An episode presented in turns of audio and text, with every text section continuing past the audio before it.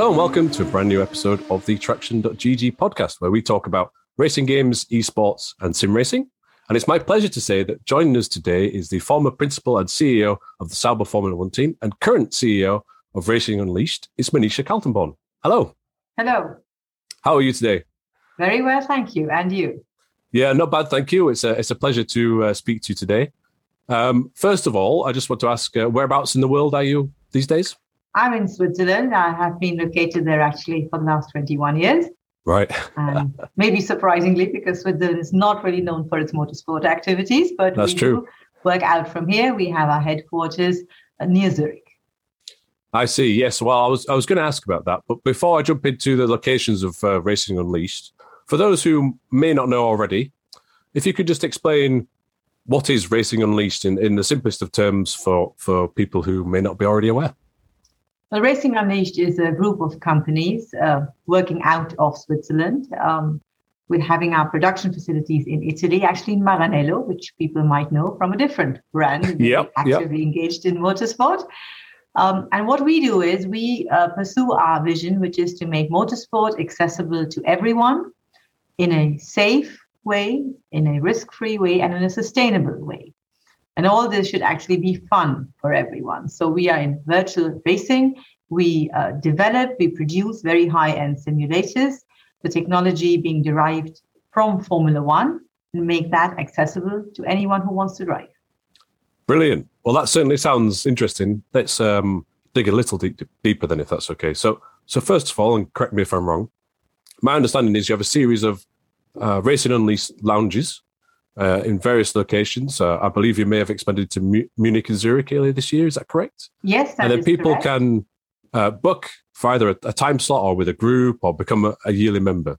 Yes, So, that's absolutely correct. We we are working out of Switzerland. We have a couple of lounges. We have one in Zurich, one here at our headquarters in Cham, at Kemptal, which is all still the Zurich area. Let's put it like this. We have two franchisees already, which is nearby here and in Yverdon, the French-speaking part. We opened up a lounge just recently in Munich. We have a lounge in Madrid as well.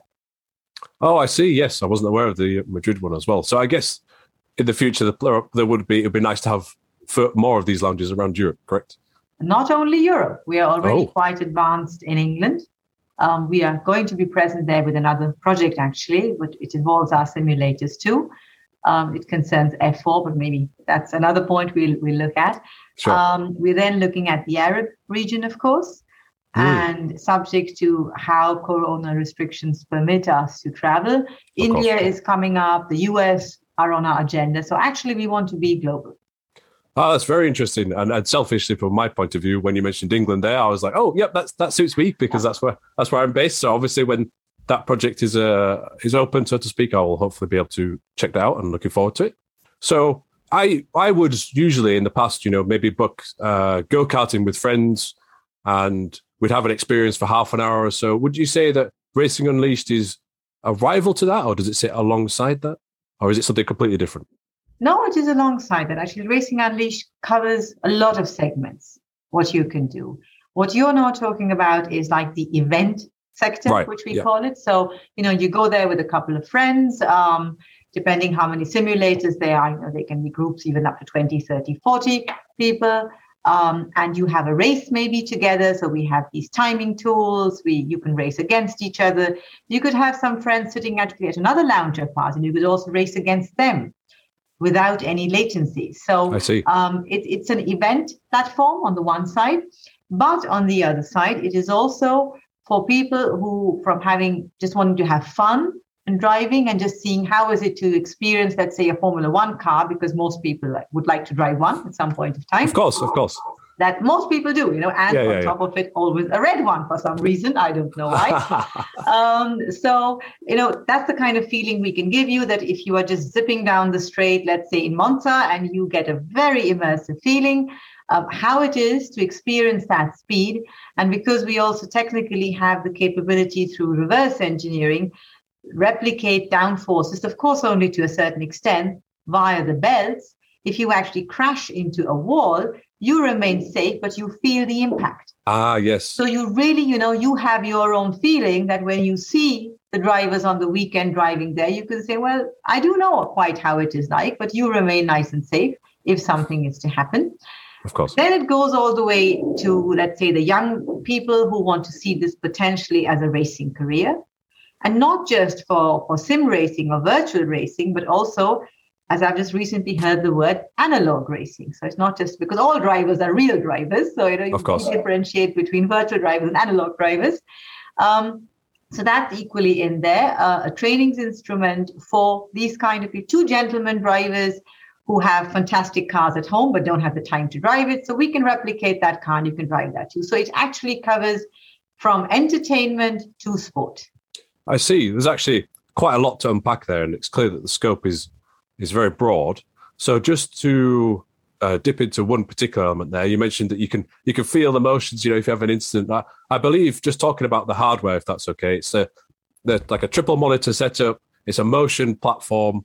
So and that's an element that might be made in Maranello. Is that is that correct? So that if true. you could uh, enlighten us on the process to to get to that point where you had the finished design and then you started building them out to sure. the locations. Um, so, like I said before, you know, we developed the simulator, we produced Right. it and distribute. It's all in our hand.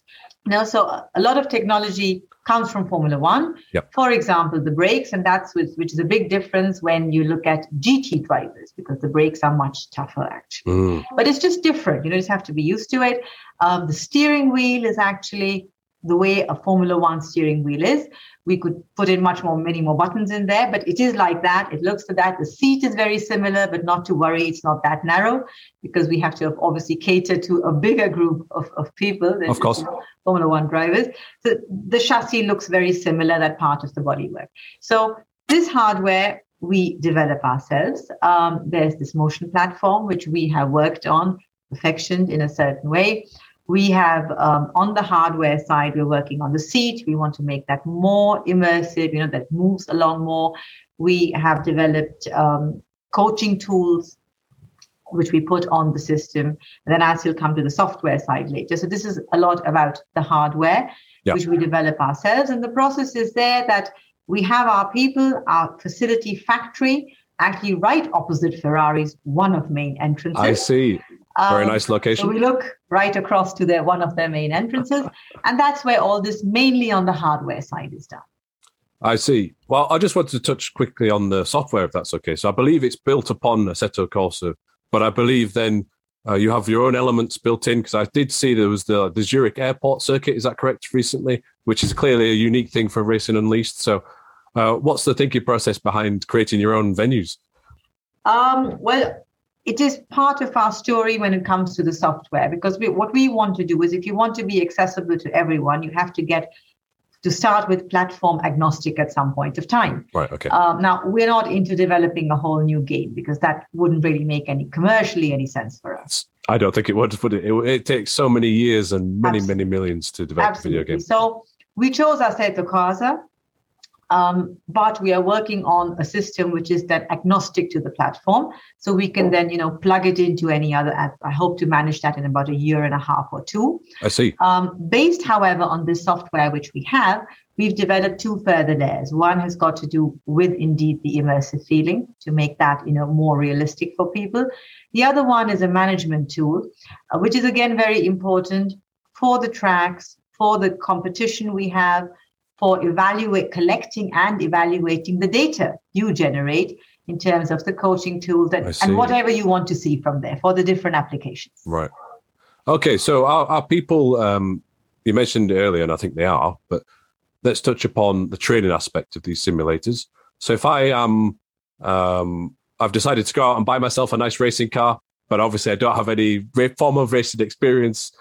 I could then visit Racing Unleashed, visit one of the lounges, and then it's not just the fact that I'm playing an emotion simulator. It's the fact I can look at data, prepare my performance, and go through some form of training. Yes. Um, has that been uh, satisfying to see people go on that journey with Racing Unleashed? we have started that now actually because you know there are so many products out there so what Yeah. makes you different that's what we are about we want to be different and unique in our ways so from that perspective we've developed a coaching tool now which hopefully will be introduced at the beginning of next year I see. we've already put on a telemetry tool telemetry software tool rather Mhm. so from that tool, you know, what you can do is you could book uh, a session with a coach. Right. Um, and then the coach, you know, gets into the system wherever the coach. He doesn't have to be sitting next to you. You oh, drive, um, and then he can like drive behind you. He can drive in front of you. He can drive with you, against you. He sees the telemetry data, and he is in communication with you. So actually, he can even be talking to you and telling you you better brake here, right. don't brake so early, or don't brake that late, you know, anything like this. So uh, this is the starting point for us, but uh, this is the way you know we want to go. That you allow people to to get this coaching and to improve their racing, their lines, and and their time, lap time at the end of the day. I see. I mean, in some ways, that could almost be more in depth than a, a analog a driving coaching experience, so to speak. That's a new that's a new term for me as well. I just I just learned it from you earlier. I'm going to use it from now on. Um, it's a nice one, actually. It's a good one. Yes, real are both. Um, exactly. But I you am, have to differentiate. I, if I am sim racing, I am still a human being, and it's my real actions that are taking Absolutely. part. So it's a good way of mentioning it. Yeah. Um, but yeah, if I was going to an analog training session, obviously they might be able to sit alongside me. But with this also, they can view you live on every single corner and the data live, mm-hmm. and be in your ear uh, more accurately. So that's a very uh, innovative and interesting element of that. Um, one thing I did see on one of the uh, launch videos that I was watching, you had like um, Heinz-Harald Frentzen, uh, who's a former Formula One driver, and you had uh, 2011 DTM champion Martin Tomczyk. They were there. Have you had some positive feedback from some uh, analog drivers? Absolutely. You should actually look at the complete video, maybe. It's a bit long because they do speak in that. Maybe it's just, you know, the German version of it. I don't know. Yeah, I did only um, see a German version of it. So that is not my core competence, unfortunately. but I saw them and they were they had a smile on their face. So I yes. thought it was positive. Yeah. They were very, very, very happy with what they experienced. They didn't expect that, particularly Lucas Auer and right. it was so spontaneous because we'd not asked them to to you know at the opening say anything. And they just came in with the camera and they were so positive about it. You know even current drivers who are racing analog. Right. Um, so it was a very nice feeling for us to see that actually people enjoy it which is the most important thing for us. Motorsport you should enjoy yeah. And this is what they do and they said you really realistically you know you feel it what you are doing. So you get a very good impression of what drivers are actually doing on track. And it really deserves a lot of respect because you know you have to be physically very fit to even sit in our simulator. Because if you do this for half an hour you're sweating or 15 minutes. Yeah. you really are sweating. Yeah. and you need a certain mental fitness as well when you're in the competition so we actually are exactly going the way the analog world does that you look at your driver, he has to be fit in many different ways. This is a competition, you have to be spot on. Um, the only difference is that it's accessible to far more people, affordable by far more people, and you can even tap onto an enormous talent pool like this. Exactly, and that's that's a very good point. I think this is a, an appropriate uh, time to mention where do you see sim racing and analog racing eh, fitting now. I mean, personally, I believe they're they're intrinsic at the minute, especially if you're a new upcoming real world racing driver, or you have the aspirations of that and you want to do well in esports and perhaps uh, win prize money or a prize drive or something like this. Do you see that evolving further in the future, the, this relationship between the two worlds, or do they, do they become one almost? Um, they will continue to merge in a certain way. I fully believe, you know, they both need to exist. So we actually complement each other.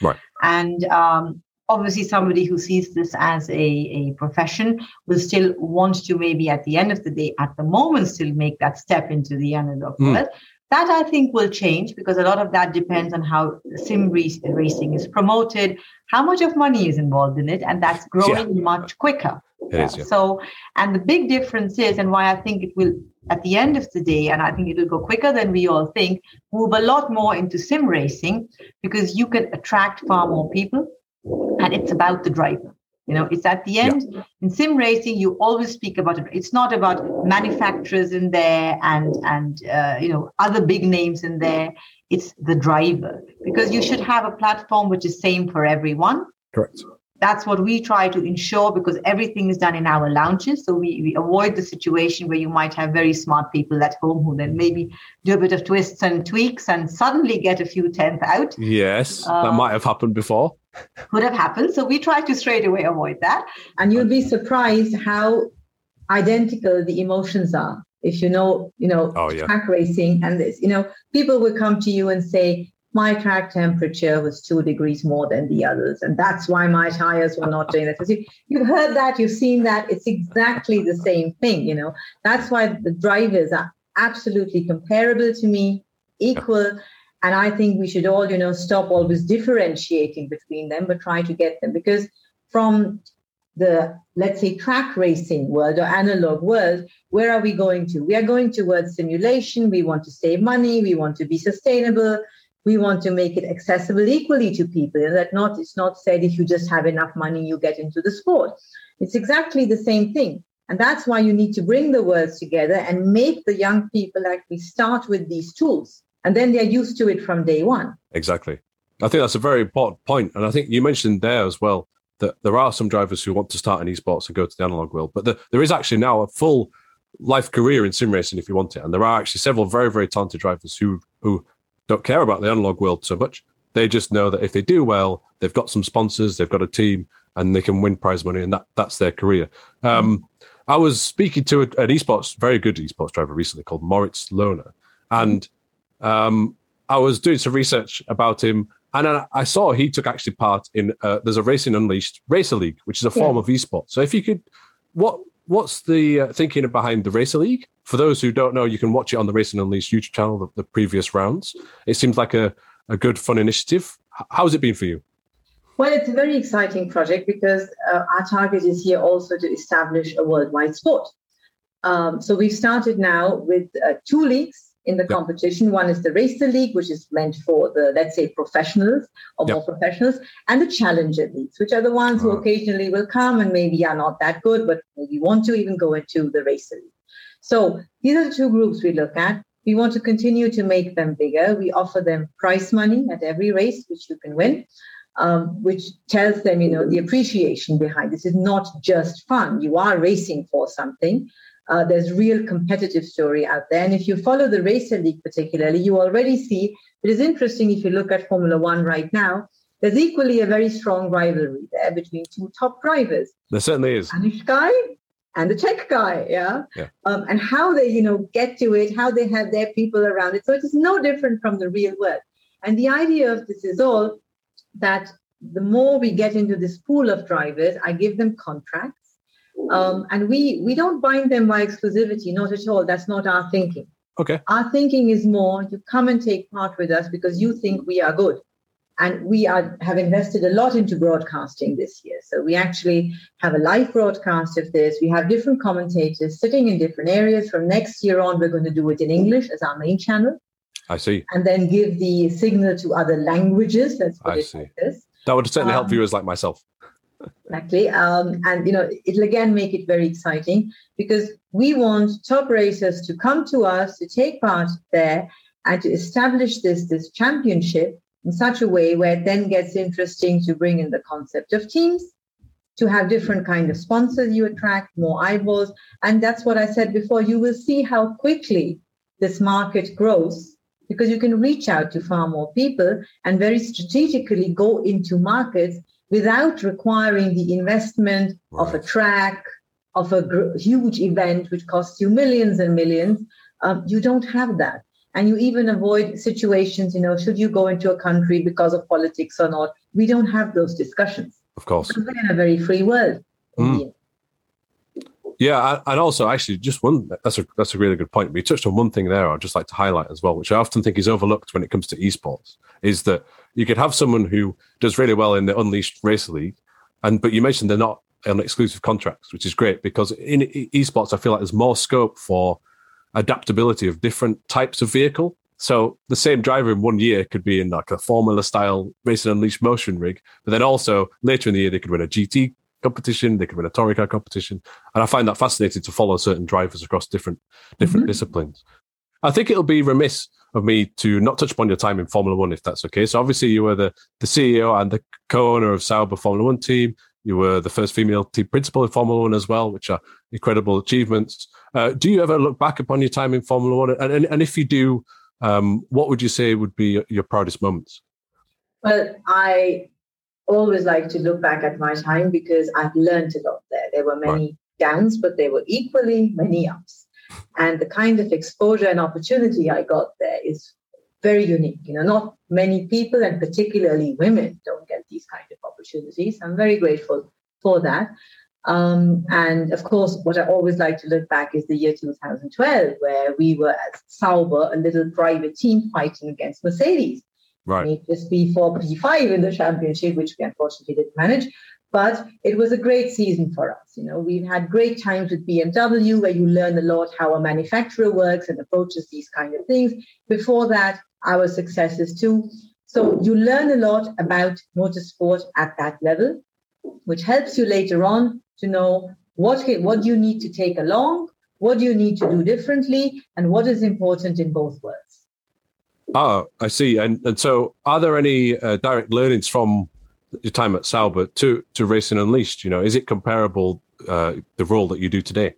It's very much comparable because we treat our car, and although it's just a mathematical model mm. at the end of the day, we treat it like a Formula One car. So we are every year developing it. We have our development plan. We are adapting it to the rules, which are, are the current one or the, the closest to the current ones. Like our current car hmm. is a generic model of the 2020 car. We didn't take 21 because there was not that much of a difference. So we said this we will continue, but we'll change again next year. We're constantly oh, working on elements like the steering wheel, like the seat, like more immersiveness into it. Of course, our targets are a bit different, but the thinking behind it to constantly be innovative, like with the track you mentioned. You know, we we for the first time we have done a track of our own, and that also here in Switzerland, where uh, after 70 years, even though it's virtual, you have a racing track, and that's through the airport. Uh, so it's a very, very exciting project. Um, you learn that kind of thinking. You learn to be effective, spot on, quick in reaction, because esports is a very, very quickly developing market. You can't think in two, three years down the road here. You have to think on a very short term basis because things are constantly evolving and people are moving, people are developing things, and you want to be in front. So you take that along. You take along on the commercial side what were sponsors not happy about? You know, what did they want different? What do you want to give your fans? And then you're not bound by the restrictive elements um, and by agreements, which you have done, let's say, with the federation. So you exactly can take that along and having the freedom we have here, you can implement then what you couldn't implement over there. And yet the target is to be as close as to analog racing. And you need to know that to be able to achieve that target. I see, yeah. And I fully agree with you there. Esports is evolving so quickly. It's um, very impressive. I think last year was um, a watershed moment, but I see 2021 as well. Things are still continuing to grow, both from the number, the driver talent, and the technology. And yeah, it's uh, clearly a, a, chief priority of Racing Unleashed there to be on top of all that. Uh, I'd just like to ask you: Do you do you still follow comp- contemporary Formula One? And and if you have, uh, have you enjoyed this season at all? Of course, I follow it. I actually still have contact to a lot of people in there with whom I wish to have contact. Uh, that Liberty One has now. And uh, actually, a very dear friend of mine is one is the former um, deputy team principal of Force India. Ah. I've just launched a, a project uh, in uh, in the UK with motorsport.com. It's the Formula 4 project, Race Race Star. Ah, yes, I, have seen something about that. So what's what's your involvement with that? Well, when it comes to the stage after the online uh, phase, right. into the simulators, they're going to be our simulators, which will be in the UK. Oh, I see. Yes, yes. Oh, well, I think we have got an article about that Traction GG, so we'll we'll link that in in uh, the description of this episode below. Uh, but that's a very uh, interesting and unique um, proposition, that because I think the the prize is unbelievable, mm-hmm. and the fact that people are competing online and then using the Racing Unleashed simulators, it just shows the the progression and also the difference between perhaps what you can do at home and then the the, right. the step up to the Racing Unleashed, right? So yes, I guess you'd be excited to be involved in that. Absolutely, it's the road right there, and and the season, of course, is exciting because finally it's a season, you know, with more races and not like before. However, you, I think we were always careful, even in the times before, not to have too many races. You know, it, it, yeah. particularly for the people as well involved, because uh, you often underestimate or the, the, the racetrack people, the amount of pressure which is on them. And coming from a small team, I know what it means if you don't have a bunch of people who you can keep on rotating. But that's exactly. quite tough for them, maybe also for the product itself. You know, you always have to be careful how much you want to put out there on the market. It's, of course, very exciting to see a title fight after long. Um, my personal view is just that it's um, you know what all has been happening the last few races. Mm. Maybe something. If I look back at my time in Formula One, it already there used to be often very political, and I don't think that's what fans want to see. Yeah, No, they they want racing, and and you have to let people race. Yeah, well, uh, just uh, full disclosure, we are speaking before the finale of the season, but you'll be listening to this after that. And I would say that yes, perhaps there's been a bit too much politicking at this point. So I think we both hope that there's just a clean fight to the end and it's enjoyable for everybody and and the the, the quickest person wins at the end of the day. Manisha, thank you very much for your time. It's been an absolute pleasure. I hope you've had fun. Absolutely. Thank you so much. And uh, I think everybody will wish Racing Unleashed all the best and yourself for the future. It certainly sounds about what you talked at the start of our conversation about the plans for global expansion and, and new projects are very, very exciting. We'll certainly be keeping a close eye on it. And hopefully, I'll get to see one uh, someday soon. That'll be nice. But uh, for now, thank you very much, everybody, for listening. Please do um, follow and subscribe on Apple Podcast or Spotify if you're listening on there. Don't forget to visit traction.gg, the website, on a daily basis for the latest news. And if there's anything on Racing Unleashed, I'm sure we'll publish there as well. And just a quick note this is the final episode of this particular podcast season for the year, but we'll be back in 2022 with some more guests. Thank you very much. Keep it pinned.